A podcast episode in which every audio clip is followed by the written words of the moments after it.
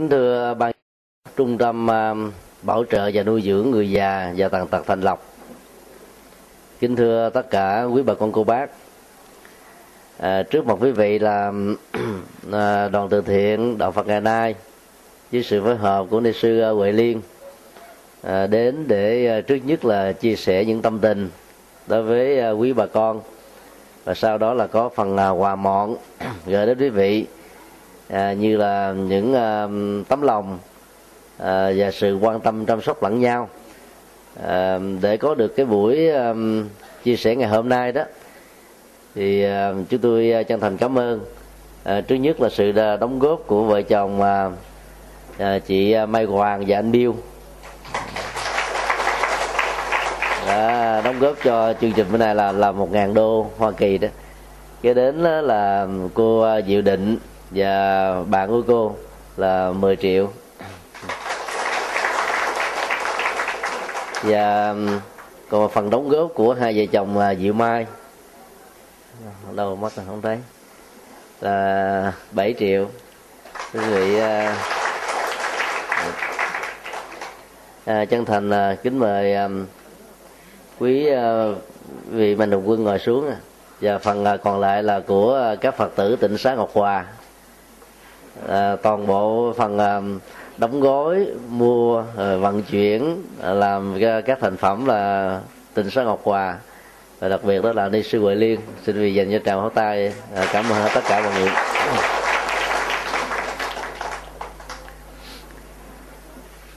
À, trước khi quý vị à, nhận phần quà nhỏ mọn nhưng à, có đầy đủ tấm lòng của à, tất cả mạnh thường quân có mặt ngày hôm nay đó thì à, chúng tôi xin à, chia sẻ đề tài. Đó là thực tập tha thứ. Khi nói đến à, tha thứ, trước nhất ta nhận diện ra rất rõ rằng là một hành động, có thể là lời nói, là suy nghĩ, hoặc là việc làm cụ thể nào đó, đã gây thương tổn trực tiếp đến tha nhân hoặc là cộng đồng dưới hai hình thức, hoặc là dân sự hoặc là hình sự. Tha thứ là một hành động um, bỏ qua cái lỗi lầm thậm chí là tội của một người nào đó vì ta nhận thức rất rõ rằng là con người là bất toàn. Hay nói cách khác á, lỗi lầm á, như là một thuộc tính của người phàm. Để có được cái uh, nhận thức này thì ta có uh, nhiều cách thức khác nhau chẳng hạn như thông qua giáo dục rồi à, tôn giáo hay là kinh nghiệm của cá nhân hoặc là những à, kiến thức truyền tụng từ à, tổ tiên cho đến à, bây giờ. Và hầu như bất cứ ở đâu nơi nào lúc nào con người cũng có khả năng bị rơi vào những cái à, lỗi và những cái tội. Vấn đề à, lớn nhất đặt ra ở đây là trong tình huống nào thì tha thứ nên được thực hiện và trong hoàn cảnh nào tình huống nào tha thứ không được cho phép. Một hành động bỏ qua lỗi thì dễ nhưng mà bỏ qua tội á, thì khó bởi vì tội nó liên hệ đến luật pháp. Còn lỗi nó liên hệ đến mối quan hệ dân sự ví dụ giữa anh em chị em cha mẹ và con cái bà con nói sớm và cả các mối quan hệ xã hội khác. Còn liên hệ đến luật pháp đó, thì việc tha thứ cũng có thể thực hiện được ở một mức độ tương đối, phù hợp với các quy định của luật pháp hiện hành. Chúng tôi xin à, kể một câu chuyện có thật ở trong à, thời đại của đức phật. Liên hệ đến à, tướng cướp ương quật ma la mà tên ở trong à, tiếng Bali là Anguli Mala. Một chàng trai có đầu óc à, tôn giáo, nhưng mà thiên về mê tín. Là một tín đồ rất thuộc à la môn. Mà theo truyền thống này đó, chân lý đó, nó thuộc về mặt khải. Và để có được kiến thức tôn giáo đó, thì người học trò phải lệ thuộc vào ông thầy một trăm phần trăm cái chữ Upanishad ở trong uh, uh, tiếng uh, Ấn Độ mà ở Việt Nam dịch là áo nghĩa thư đó. Đó là dịch thoát nghĩa thôi còn dịch nghĩa đen đó là phải ngồi bên cạnh thầy để học được những nghĩa lý sâu xa của tôn giáo. Tính cách bị lệ thuộc vào ông thầy đó làm cho các tín đồ mê tín cuồng tín và điều đó dẫn đến rất nhiều hệ lụy trong đời sống xã hội nói chung. Ương hoặc ma la là một người rất thông minh học với chúng bạn thì vượt xa. Điều đó đã tạo ra sự hiềm khích và ganh tị muốn hại ư hoặc ma la. Các bạn học á, đã bày ra một cái kế hết sức là thâm độc đó là sàm tấu với ông thầy bà la môn giáo của họ rằng ương hoặc ma la là thông dâm và gian dâm với cô vợ trẻ của ông thầy nghe nói như thế thì à, ông thầy cả giận. Vì nghĩ rằng người học trò đã phụ bạc và lừa dối tất cả những tấm lòng mà ông đã dành tặng cho ương một ba la và các chúng bạn khác. Để trả thù, ông đã nghĩ ra một cái kế sách. Đó là xúi dục ương hoặc ma la giết người để luật pháp nghiêm trị và kể từ đó ương hoặc ma la sẽ không còn trên cõi đời này nữa. Có nghĩa là giết người mà không dính máu. Để làm việc đó thì ông phải nói như thế này. Là theo truyền thống của bà la môn giáo, cái người mà muốn chứng đắc được giác ngộ thật là sớm đó, thì à, phải giết một trăm người. Có chỗ thì nói đến một nghìn người. Mỗi một người bị giết đó thì lấy một đốt ngón tay thôi. Xỏ lại thành một cái sâu giống như sâu chuỗi như thế này đúng một trăm ngón tay. Rồi hãy dâng cúng điều đó cho phạm thiên tức là thượng đế. Thì thượng đế sẽ nghĩ rằng người tín đồ này có tấm lòng cao thượng dành cho mình, cho nên ban tặng cho cái thành quả của sự giác ngộ. Vì mê tín và thần thượng ông thầy, những điều sa mãi như thế lẽ ra bình thường anh ta không tin, không nghe. Nhưng không biết tại sao mà anh ta đã tin như là một chân lý và kể từ đó, anh đã trở thành một tên khủng bố. Giết được 99 người.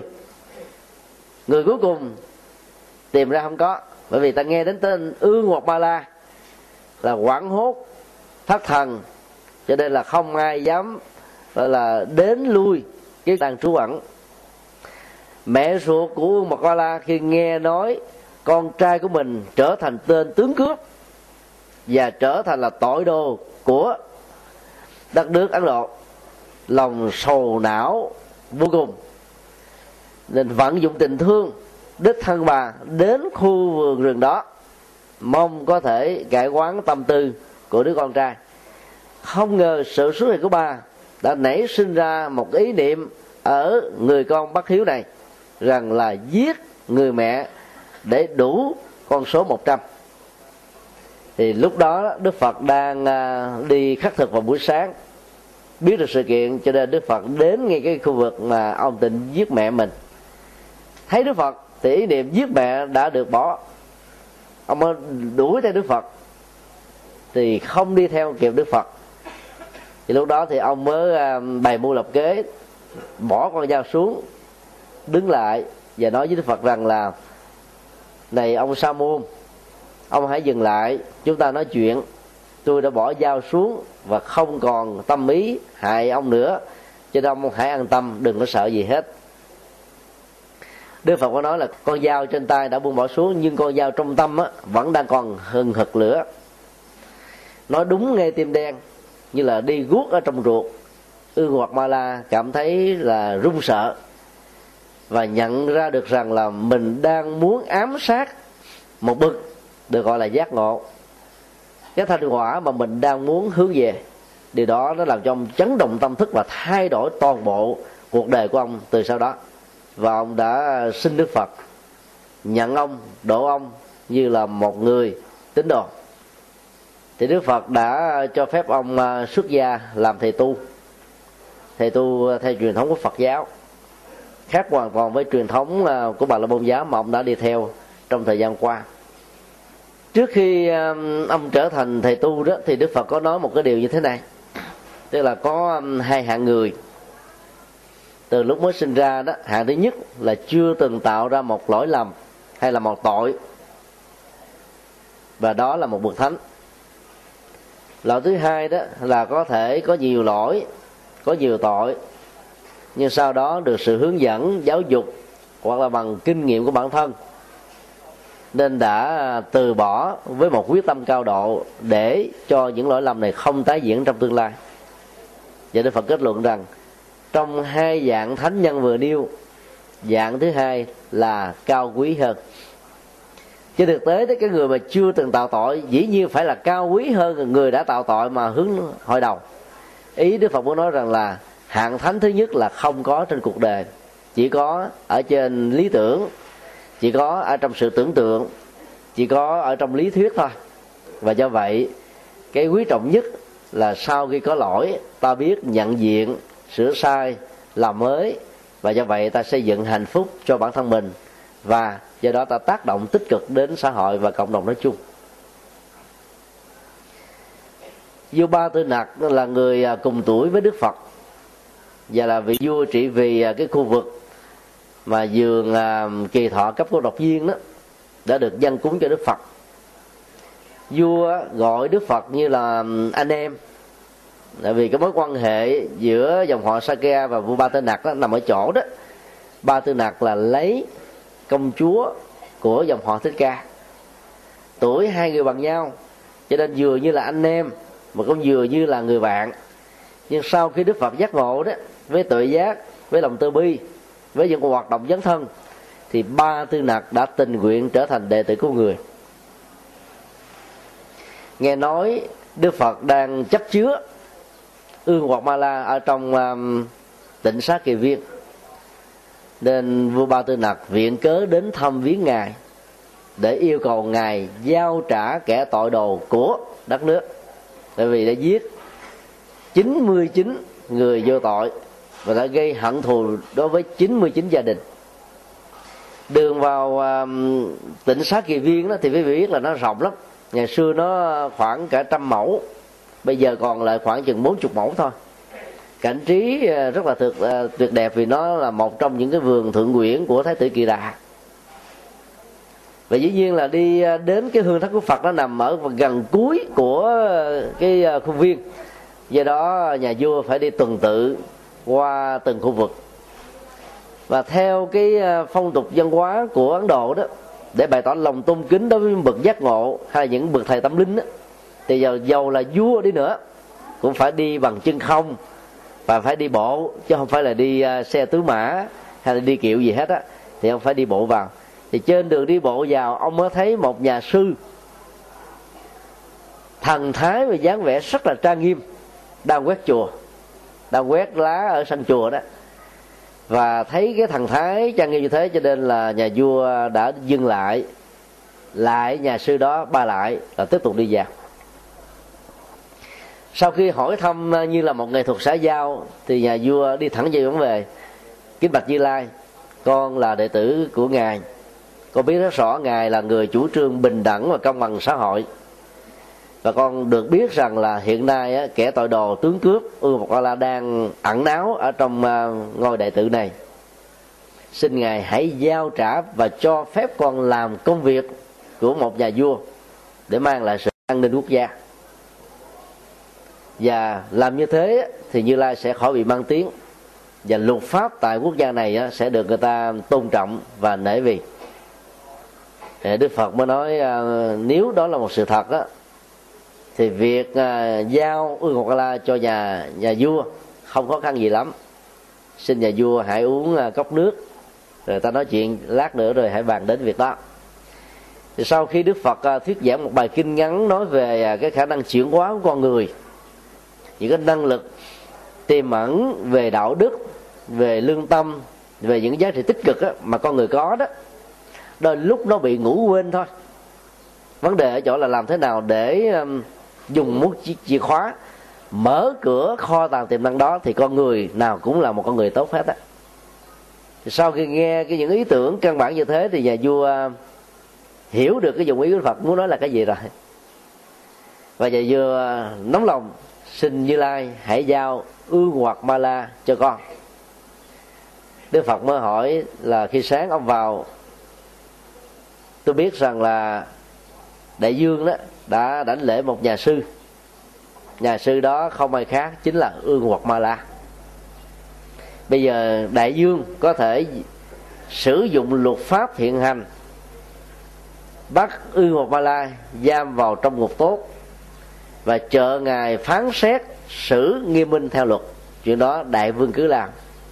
Như lai hoàn toàn không ngăn cản. Khi nghe đức phật nói như thế thì vua ba tư nặc sửng sốt, ngạc nhiên, không biết rằng là điều mình nghe là sự thật hay là như là mình nghe lộn. Ông mới hỏi đức phật, hai lần câu trả lời vẫn y nguyên rằng, vị sư quét cổng chùa với thần thái trang nghiêm đỉnh đạt chính là ương hoặc ma la nhà vua lúng túng quá và biết rất rõ là ương hoặc la đã trở thành một con người hoàn toàn khác à.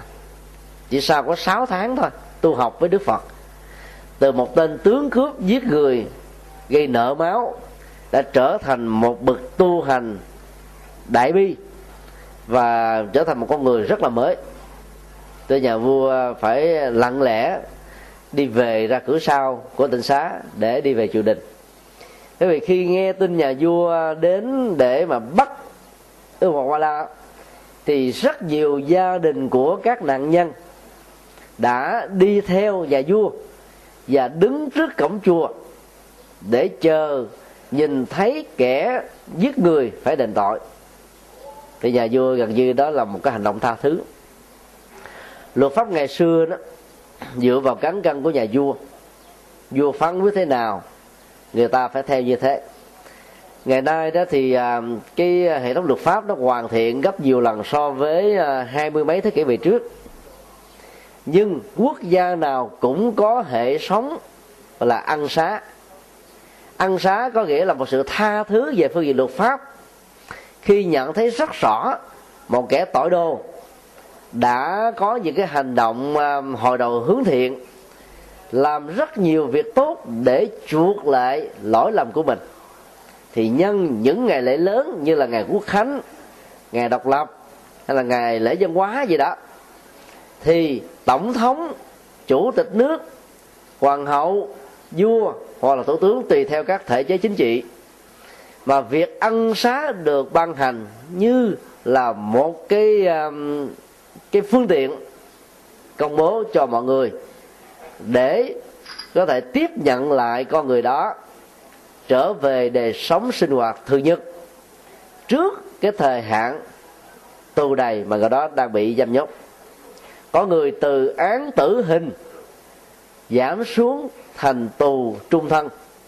Có người tù trung thân giảm xuống còn hai chục năm.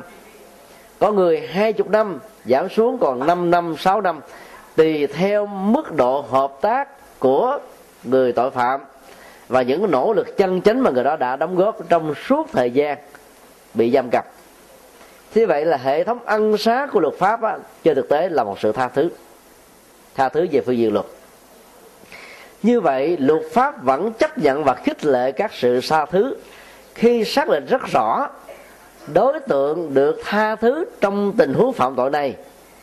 Chắc chắn ở mức độ tương đối rằng việc tái hồi cư hoặc là giảm án sẽ làm cho người đó trở thành người tốt đẹp hơn. Vì trên thực tế, họ đã từng là người tốt đẹp trong suốt thời gian bị giam nhốt rồi. Còn nếu không đảm bảo được tính cách hồi đầu, tức là thay đổi đời sống, đạo đức, tâm lý, nhận thức, hành vi và mối quan hệ giao tế, thì dâu cho có chạy trọt cái nào đến nữa, trong các quốc gia nghiêm minh về luật, thì việc ăn xá chắc chắn sẽ không bao giờ có như vậy, tha thứ cũng được hiểu với cái nghĩa rộng nhất là ăn xá về phương diện luật pháp để án hình sự của người đó được giảm thiểu ở mức độ tương đối hơn. Còn đối với các mối quan hệ dân sự thì tha thứ là bỏ qua lỗi lầm hoặc lỗi lầm đó có thể là tội về phương diện hình sự khi chưa được công bố hay là chưa bị luật pháp, gọi là, rờ tóc, sờ vai hay là tác động đến, thì lúc đó nó vẫn còn được xem là những lỗi lầm thuộc về dân sự. Dầu là lỗi lầm về dân sự đi nữa, thì việc tha thứ nó đòi hỏi đến trước nhất là cái tâm rộng lượng của nạn nhân hoặc là của thân nhân của những nạn nhân khi nhận thấy rất rõ trong một hoàn cảnh, trong một tình huống, có thể là bị sức ép, có thể là bị cảm ấy có thể là thiếu sáng suốt do rượu hay là do những cái nóng nảy, những cái cá tính, vân vân. Mà một người bình thường có thể rất tốt. Nhưng dưới những cái tác động tiêu cực như vừa nêu, đã trở thành là một người xấu. Cho nên có những hành động chẳng hạn chửi bới đánh đập hay là vu khống, xuyên tạc hoặc những hành động phá hoại có thể gây tác hại đến sức khỏe, mạng sống cũng như là các cái công trình vật chất của nạn nhân. Thì trong tình huống đó, người tha thứ và thấy rất rõ rằng là không phải người kia muốn hại mình, nhưng vì thiếu sáng suốt cho nên lỡ làm những chuyện không khôn ngoan từ đó lòng cao thượng bắt đầu trỗi dậy và như là một cái um, dược chất để trị cho vết thương lòng của những kẻ đã tạo ra lỗi lầm. Và đây chính là cơ hội rất quý để cho vết thương lỗi của người kia có cơ hội được lành lẹn trở lại như trước khi nó đã từng. Nhận thức uh, sáng suốt và sự cao thượng là hai yếu tố không thể thiếu cho các hành động tha thứ. Rất nhiều người trong chúng ta có thói quen là ăn miếng trả miếng. Máu đền máu răng đền răng. Đó là một cái công lý hết sức là bất nhẫn bất nhân. Đó lúc đó, người ta làm lỗi với mình ít nhưng mình trả đũa lại gấp 2 gấp 3 để hăm dọa và đưa ra một cái thông tin rằng những người gây lỗi cho mình nên nhớ cái bài học này. Từ đó về sau không nên gây tổn thương cho người nạn nhân đó nữa cũng như là cho tất cả những người khác tương tự. Thì hành động trả miếng ở mức độ lớn hơn đó nó là một loại khủng bố. Nó là một cái loại um, bất công mới mà ta đã gieo rắc cho cái người tội lỗi hay là cái người lỗi lầm đã tạo ra cho mình. Thì cái lỗi này đó nó trở thành là một cái gì đó cũng có thể tạo ra cái ăn quán giang hồ tiếp tục và sự tha thứ vì thế mà bị đau bích. Cho nên nhận thức và lòng cao thượng cần phải được nuôi dưỡng thường xuyên để chúng ta thấy rất rõ cái nhu cầu của tha thứ. Cũng giống như là vết thương đang bị lỡ lét ta cần phải điều trị nó, chứ không nên là là là hành hạ nó nhiều hơn nữa. Điều thứ hai để có được thái độ cao thượng và tha thứ đó, người thực tập tha thứ cần phải nhận thức rất rõ rằng trong hoàn cảnh tương tự tôi tức là cái người đang nhận thức để tha thứ có thể làm những hành động đôi lúc còn tệ hại hơn. Kẻ đã tạo ra tính cách nạn nhân cho mình. Ta phải đặt ra một cái khả thể xấu nhất mà mình chính là có người có thể làm.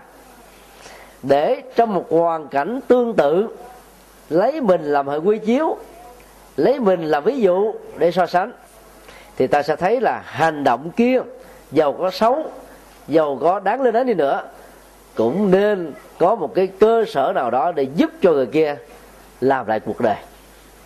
Chừng nào sau những nỗ lực chân chính bằng phương pháp và nghệ thuật để giúp cho người kia làm lành, mà người đó vẫn tiếp tục theo khuynh hướng là cùi không sợ lỡ, điếc không sợ súng.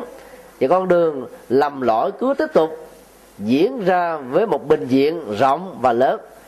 Thì lúc đó, cơ hội tha thứ có thể không nên đặt ra nữa.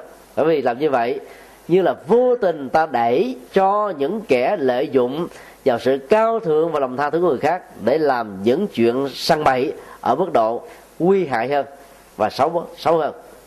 Cho nên đặt mình vào cảnh đó, ta dễ dàng bỏ qua cái lỗi lầm của người khác. Mỗi khi mình à, có những cái lỗi lầm đó, nếu ta là một người sống lương thiện, sự sai rất về lương tâm, nó như là một phán quyết của tòa án, lúc nào cũng làm cho mình giống như là đang ngồi trên lửa, nung đốt, và làm cho ta có cảm giác là khó chịu vô cùng thì ta cũng phải hiểu một cách tương tự là những người tốt khác mà lỡ mà có vi phạm lỗi lầm đó, cũng có những cái tâm trạng tương tự.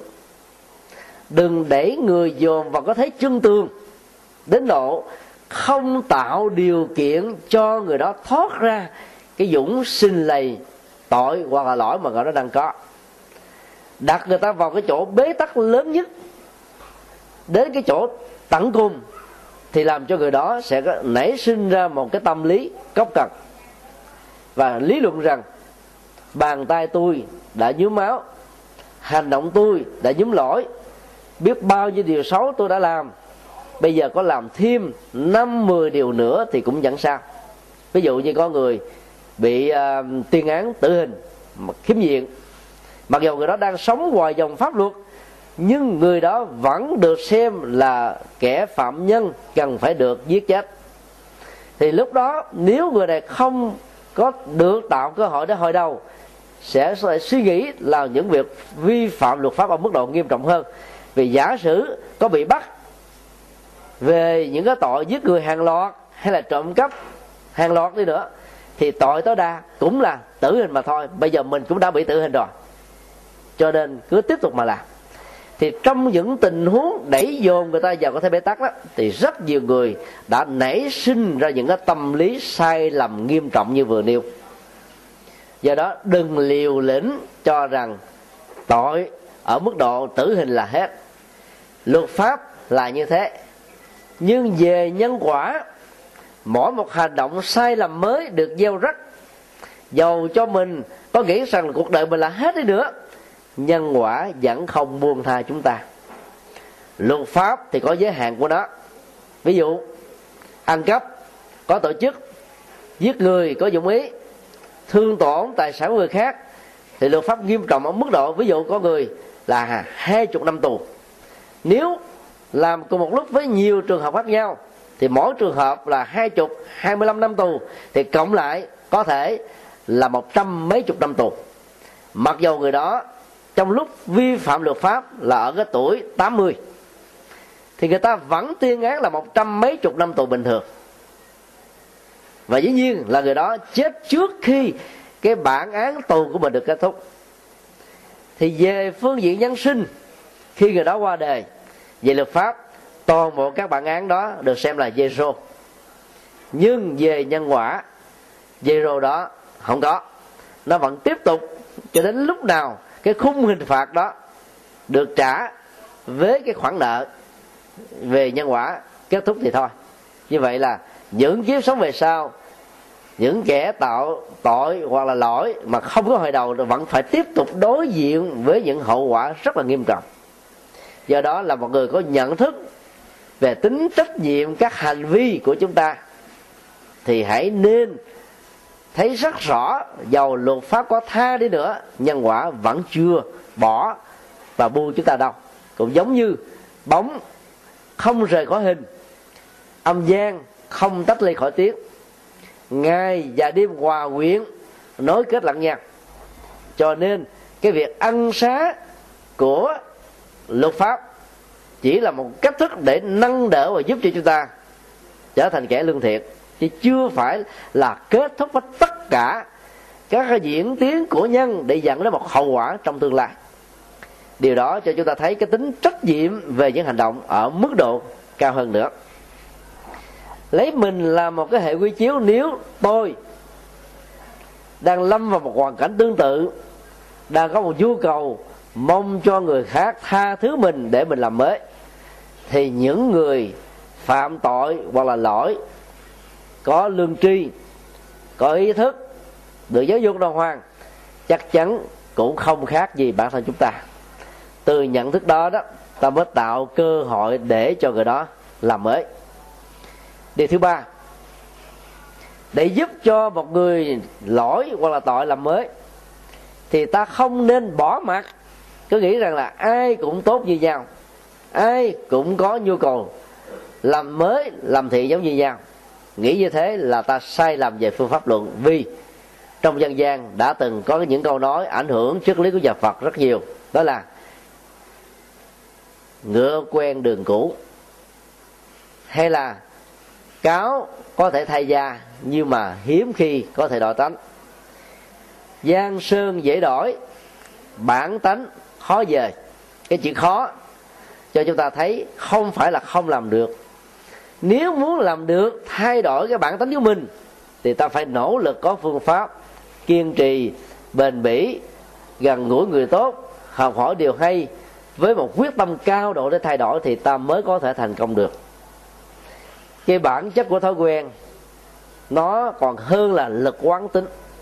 Ví dụ một chiếc xe đang lao tới phía trước với tốc độ là 80 cây số một giờ và thình linh phía trước có một chiếc xe lao tới.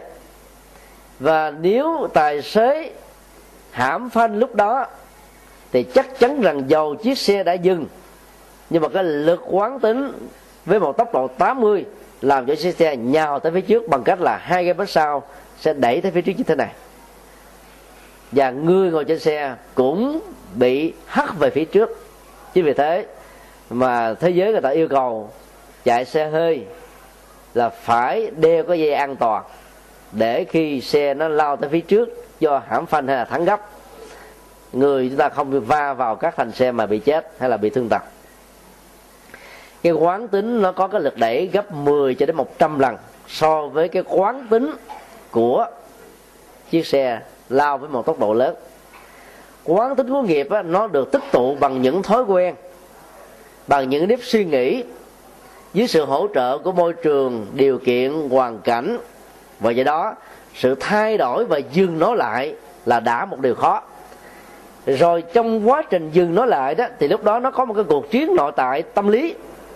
Dần xé, tranh giành cái quyền đó là làm mới hay là cái quyền giữ lại với những cái thói quen xấu cũ.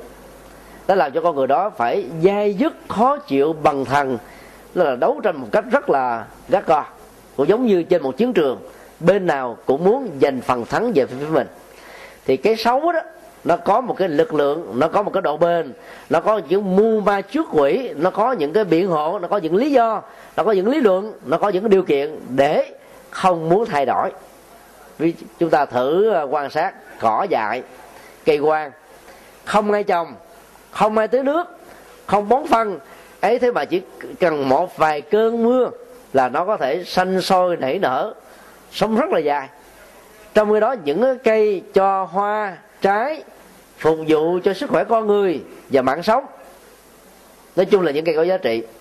Thì ta phải chăm sóc, rồi bón phân, rồi à, nước, rồi ánh sáng, rồi à, nhổ cỏ. Ấy thôi mà, nó ờ, chết lên, chết xuống. Đôi lúc, cả một vụ mùa chẳng có một thành quả nào thì điều đó cho chúng ta suy nghĩ một cách tương tự là thói quen tốt, hành động tốt, việc làm tốt, nó cũng yếu ớt như là lúa mạ cần phải chăm sóc hàng ngày. Và những thói quen xấu nó như là những loại cỏ quan và do đó, khi nhận diện để làm mới, ta phải nỗ lực hết mình chứ không phải nói, nhận thức là có thể hồi đầu và hồi đầu là có thể trở thành một con người hoàn toàn lương thiện một trăm phần trăm nói những cái thói quen à, nó chỉ ảnh hưởng xấu đến sức khỏe của con người như là thuốc lá đi.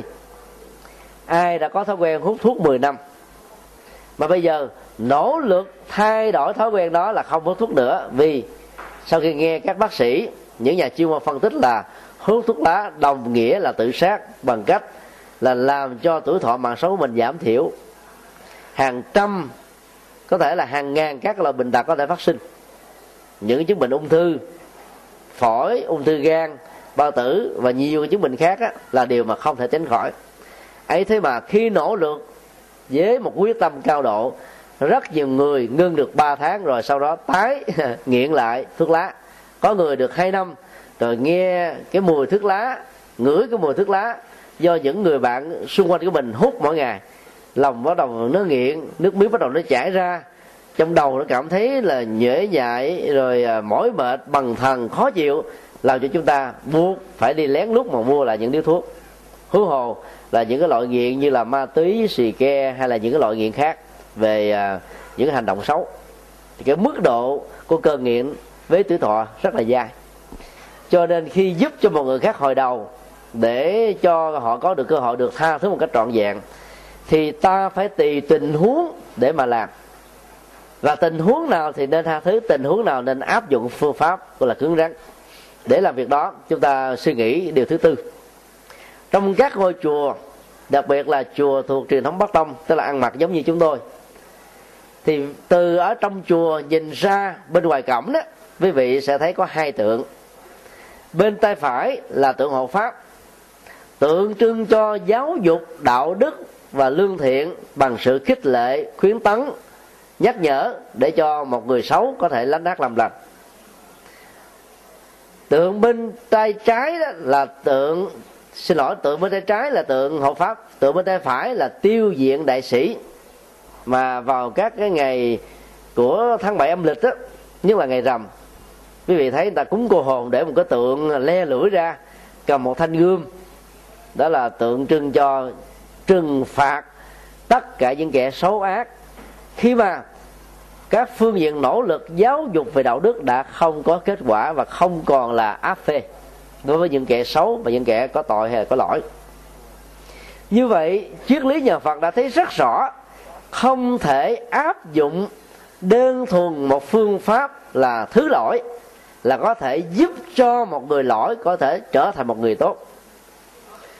Khi phương pháp mềm không thành công thì buộc ta phải áp dụng phương pháp cứng rắn. Áp dụng cứng rắn không mà không có phương pháp mềm mỏng thì người đó sẽ dẫn đến cái tâm lý cốc cần và nghĩ rằng cuộc đời của mình đã hết rồi cho nên tiếp tục làm theo những điều xấu. Do đó ông hộ pháp và ông tiêu diện đại sĩ là hai phương diện giáo dục không thể tách rời. Còn khi có điều kiện vào các ngôi chùa của Trung Quốc, Đài Loan, Nhật Bản, Đại Hàn thì quý vị sẽ nhìn thấy từ cổng chùa nhìn vào, có hai tượng, đó là ông thiện và ông ác, cũng mang nội dung và phương pháp giáo dục tương tự.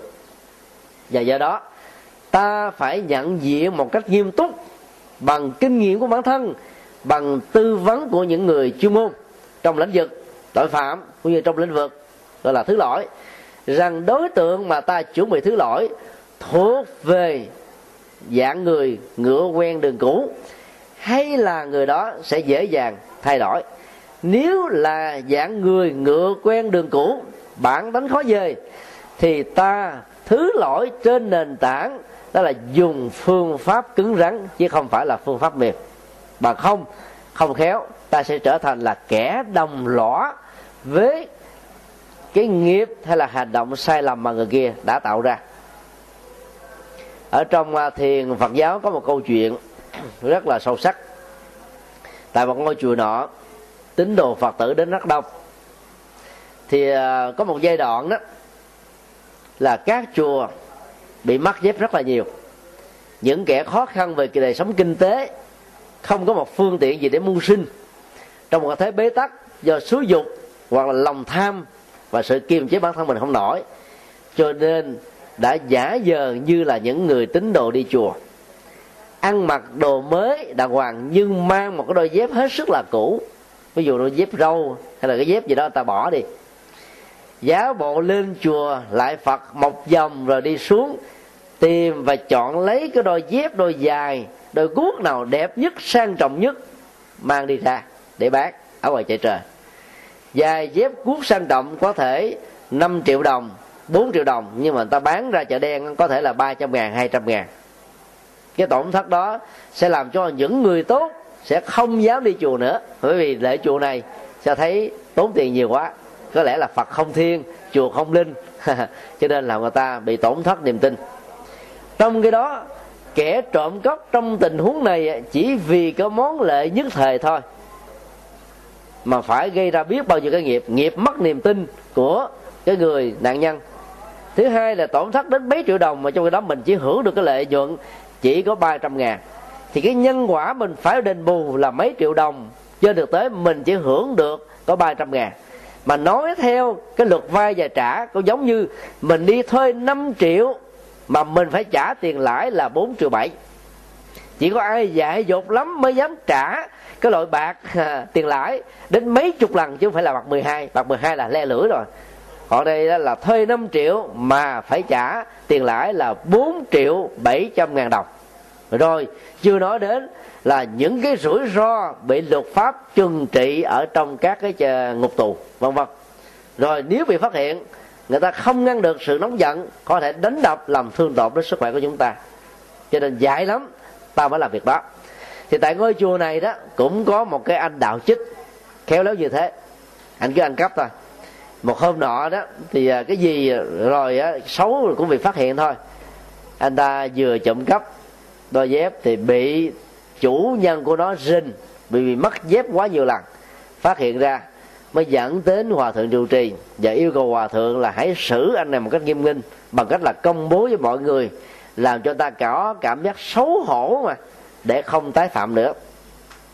Hòa thượng mới nói như thế này việc bắt kẻ gian á, là công việc của an ninh. Và quý vị đã hỗ trợ cho một tay, rất là quý báu. Nhưng mà việc giáo dục đó, nếu quý vị tin tưởng vào thầy, tức là hòa thượng nói đó, thì quý vị hãy giao cho thầy. Thì giao cho thầy xong người ta đi về. Thì ta tưởng rằng là ông hòa thượng á, giao kẻ trộm cắp này cho luật pháp nghiêm trị, nhưng không ngờ hòa thượng phạt anh ta bằng cách là cho làm công quả trong chùa. Không cho anh ta đi. Rồi cho người giữ cẩn mặt đàng hoàng anh ta vẫn thông thả không bị chói tay không bị giới chung mà làm công quả. Làm công nhật là hai ngày. Thì nhiều phật tử mấy ngày hôm sau tới sao thấy anh này. À, cứ à, bén bén mảng trong chùa rồi làm việc chùa nữa. Thì người ta bắt mạng lắm. Ta mới à, thưa hòa thượng là tại sao chúng tôi à, kính hòa thượng nể hòa thượng mới đi chùa này mà bây giờ bắt được cái kẻ xấu mà hòa thượng không nghiêm xử mà lại làm như thế làm cho tôi tổn thất niềm tin quá nếu hòa thượng không xử nghiêm minh thì chúng tôi bỏ không đi chùa nữa. Thì hòa thượng nói, quý vị đã là người tốt rồi. Không cần có người nâng đỡ hướng dẫn, quý vị vẫn sống đạo đức và hiền lương. Dầu không đi ngôi chùa của tôi, quý vị vẫn là những người tốt. Còn kẻ xấu này, nếu thả ra ngoài xã hội sẽ gây biết bao nhiêu là bản án, biết bao nhiêu là tội lỗi nữa. Cho nên thầy tức hòa thượng nói mới giữ lại để cho anh ta có cơ hội được làm mới. Cơ hội đó được hòa thượng giải thích như thế này. Bàn tay anh ta là bàn tay đạo chích. Thấy cái gì của người khác không cho cũng lấy. Lấy không được thì giật giật không được thì cướp. Thì cái, cái mức độ tội nó sẽ ngày tăng trưởng và lớn dần. Bây giờ á hòa thượng cho anh ta cầm cây cuốc cuốc đất trồng cây à, lấy bàn tay đó là lau quét rửa chùi Ờ, làm những cái việc ở trong chùa. Thì bàn tay đó là bàn tay mang tới cái là xây dựng, tạo ra những điều kiện và giá trị phục vụ. Thì tự động trong tâm thức của anh ta nảy ra một ý niệm là cúng bàn tay này, nó có hai loại hành động đi về hai cái khuynh hướng khác nhau. Một cái là mang lại nỗi khổ và niềm đau, một cái là mang lại niềm vui và nụ cười. Thì tự động anh ta sẽ chọn cái niềm vui nụ cười, bởi vì khi cuốc đất, trồng cây cây nó ra trái trái cho nhiều người ăn, thì tự động là nó có giá trị cho nên cái phương pháp giáo dục tùy tình huống, vì hòa thượng thấy rất rõ cái anh đạo chích này về bản chất không phải là người quá tham. Vì do hoàn cảnh thôi, cho nên anh ta buộc phải làm như thế. Và khi giáo dục trong một cái tình huống thích hợp, thì anh ta sẽ trở thành một người tốt. Thì sau này thả anh ta ra bên ngoài xã hội. Giàu không có người canh giữ, tiền rất trước mặt, anh ta cũng không lụm. Nếu có lụm, thì giao và xung vào các con quỹ để làm những cái việc công ích khác. Chứ không có sử dụng cho riêng bản thân mình dĩ nhiên cái giáo dục trong chùa, ngoài những cái lao động công ích còn là sự khích lệ, giải thích, phân tích về nhân quả.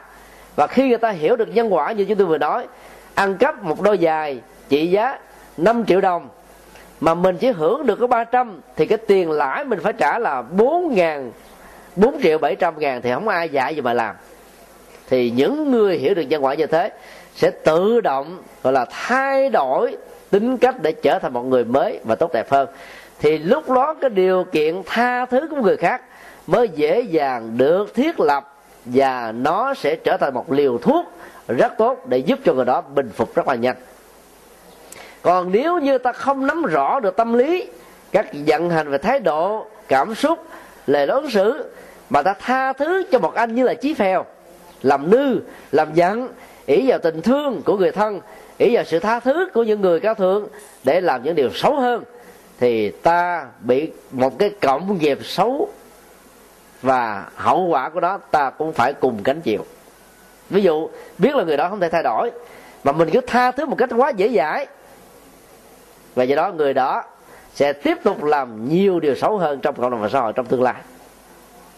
Cho nên tha thứ phải có cặp mắt sáng suốt đối với ai thì nên nên đến mức độ nào thì vừa. Và mức độ nào thì có giá trị. Còn đối thành phần nào thì không nên. Vì làm như thế là có thể có tác hại xấu nhiều hơn là những giá trị tích cực. Bây giờ chúng tôi xin à, nói đến vấn đề thứ năm. Đó là vấn đề tha thứ trong à, mối quan hệ dân sự. Cái lỗi lầm trong mối quan hệ dân sự đó, nó có thể bao gồm giữa à, vợ và chồng, cha mẹ và con cái, anh chị em và những người làm xóm với nhau. Ở cái mức độ mà nếu thư kiện ra, nó không được liệt vào các khung hình phạt về hình sự. Thì tất cả những cái lỗi đó đều được gọi là lỗi dân sự. Và khi ta nhờ một người khác làm trung gian để giải quyết, thì người ta sẽ dùng giải pháp là khích lệ cho hai bên hòa với nhau để sống ở trong hạnh phúc và an vui cùng nhau chứ tôi xin nêu ra một cái câu chuyện là sáng hôm nay đó trên đường đến đây đó ngồi ở trong um, cái phòng khách của trung tâm chúng tôi đã nhận được một cái điện thoại của người vợ. Và người vợ đó thì à, lại muốn ly dị với chồng của mình. Và chị à, xin chúng tôi một cuộc gặp. Thì chúng tôi hẹn là vào chiều mai. Thì trong cuộc điện thoại ngắn đó thì người chị người vợ mới à, cho chúng tôi biết những cái thông tin căn bản. Thứ nhất là chồng của chị đó đã lấy một người ở trong nhà và đã có thai 3 tháng. Phát hiện ra đó, thì à, nói với chồng thì lúc đầu chồng chối, nhưng sau đó là anh đã thừa nhận. Và lý do đưa ra là cái buổi đó, người vợ đi vắng. Anh uống rượu sai về nhà, cho nên gặp cô người ở, anh ta tấn công. Và hai người đã quan hệ với nhau. Kết quả là cô này mang thai thì bây giờ à, khi mà việc nó đổ bể lớn thì anh ta bắt đầu rời khỏi nhà và ở luôn ở tại công sở. Nhưng mỗi ngày vẫn giữ cái truyền thông qua điện thoại di động với người vợ của mình và mong người vợ tha thứ. Thì người vợ mới khuyên uh, anh đã đi đến chùa để nhờ tư vấn và làm những cái lễ sám hối. Thì anh cũng đã đến chùa nhờ tư vấn để làm mới rồi um, các chùa đó mới tư vấn với anh đó là giải quyết vấn đề này nó hết sức là phức tạp. Bởi vì cái bào thai đã được 3 tháng rồi. Mà cái người ở cũng là bà con xa với người nạn nhân tức là vợ ruột của anh. Bây giờ đó mà làm lớn chuyện ra đó thì nó vừa xấu hổ họ tộc hai bên và nó làm cho hạnh phúc của gia đình đó là nó đứng bên bờ vực thẳm. Cho nên người vợ là một người phật tử và do vậy là theo tư vấn của các chùa là tha thứ và bỏ qua thì bây giờ người vợ mới yêu cầu là phải à, kết thúc cái à, mầm sống như là một cái nụ đang trong bào thai của người bà con xa với mình. Thì dĩ nhiên là cái người à, người người làm công trong gia đình đó cũng có một cái tình yêu đối với cái người chồng của người bà con của mình. Cho nên mới chấp nhận, mặc dù anh kia là xỉn. Nhưng bây giờ mà bỏ nó đi đó, nó cũng là một nỗi đau. Mà giữ nó thì nỗi đau nó tăng gấp 3 gấp 4 bỏ nó đi hoài, cái nỗi đau nó còn là một cái tội sát sinh thì phải giải quyết và xử lý nó như thế nào. Tách ly của đó ra một cái hoàn cảnh khác để mà sống đó. Thì làng họ sẽ hỏi rằng là chồng hay là cha của đứa bé ở trong bào thai là ai? Mà nếu đó là sự thật thì bế tắc nó còn lớn hơn nữa. Mà không đó là sự thật đó thì cái cô gọi là mang thai ngoài ý muốn này sẽ bị đau khổ và bị cái sức ép tâm lý rất là nhiều điều ba người đã ngồi lại với nhau và chọn giải pháp là phá thai. Và trên thực tế, họ đã phá thai. Sau đó đó, thì theo tư vấn, họ đã đưa cái cô ở đợi về quê và giúp cho cô đó được vài chục triệu để cô đó có thể lập nghiệp, tìm một cái nghề khác để mà sống. Thì cái người vợ tha thứ với một cái tâm rộng lượng như thế là chuyện hiếm có lắm.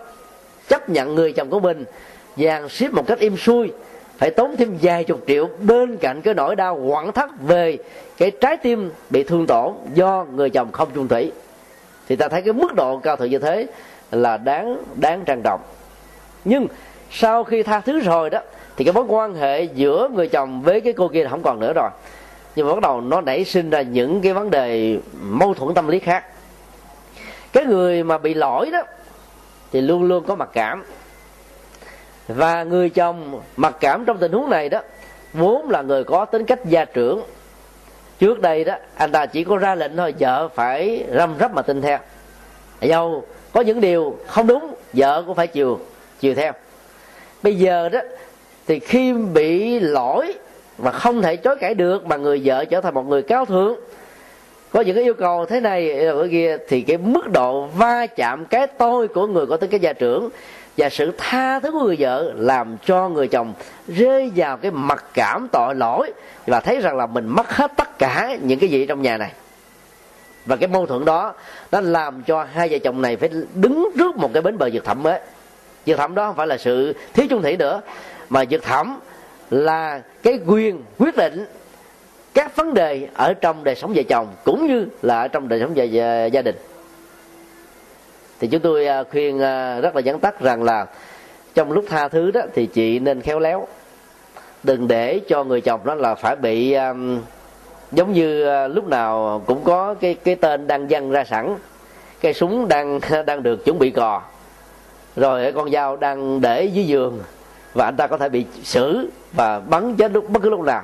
Có nghĩa là người vợ đừng nên gây áp lực rằng là tôi sẽ bỏ anh tôi thế này thế kia mà nói một cách rất là khôn ngoan khéo léo để cái nỗi đau ngấm ngầm bên trong á, làm cho anh này không có tái phạm. Mà cho tôi thấy trong thời gian qua anh đã hết tái phạm rồi.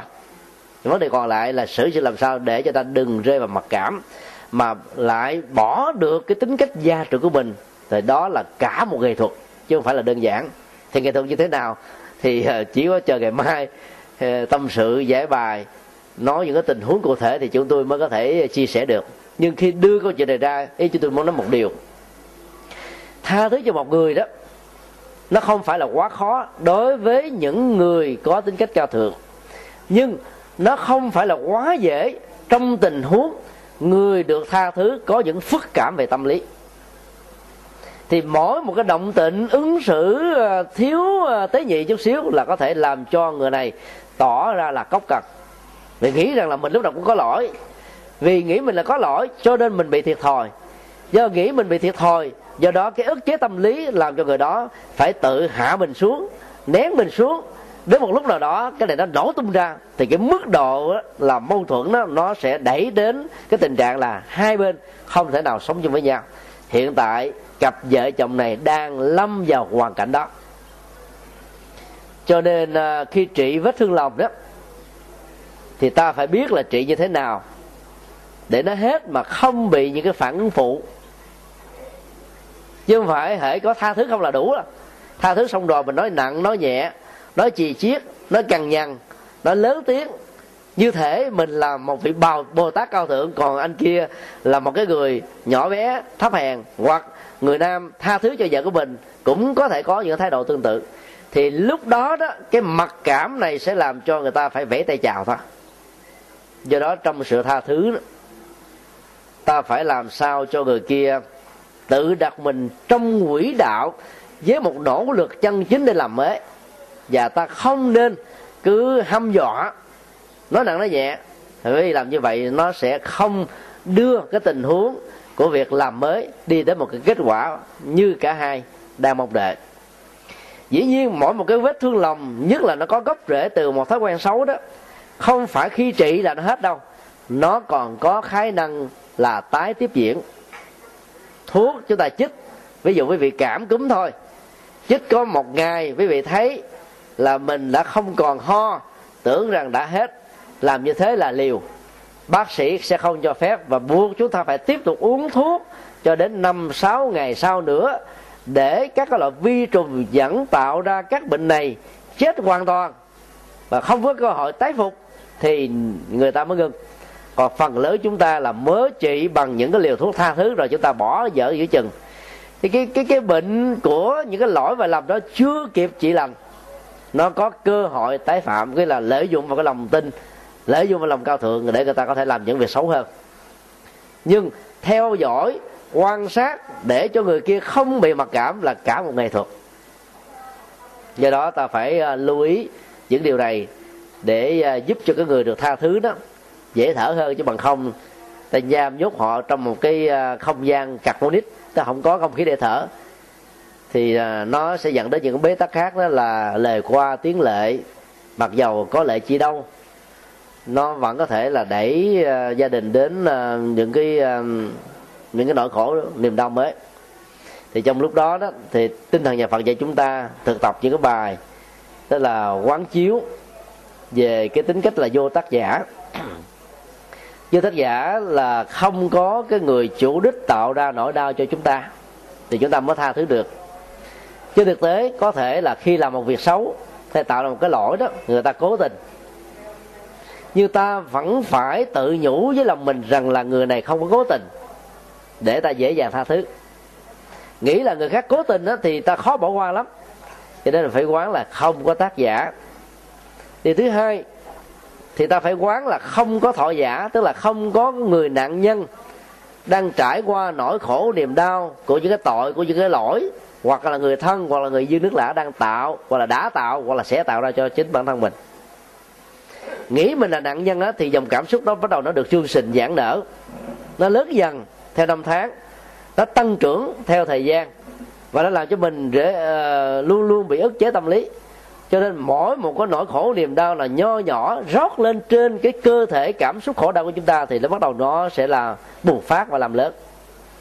Cho nên phải nghĩ rằng là mình không phải là nạn nhân.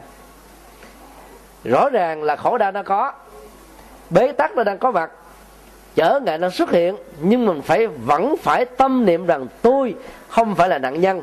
Tôi đang, gọi là giải phóng nó tôi đang chuyển hóa nó, thì nỗi đau dù có lớn cao nào đi nữa, nó cũng được vượt qua. Hướng hồ nỗi đau nó là không đáng kể, thì lại càng dễ dàng vượt qua hơn nữa.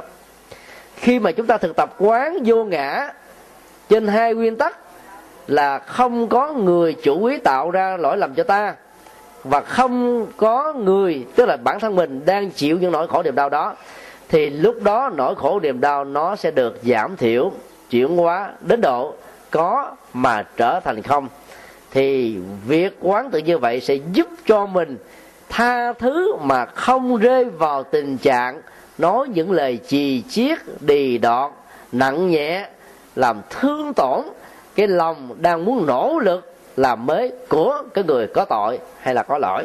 Còn bằng không đó tha thứ thì mới hết được về phương diện gọi là um, quan hệ nhưng nó tạo ra cái bế tắc cho các mối quan hệ khác thì cũng không nên.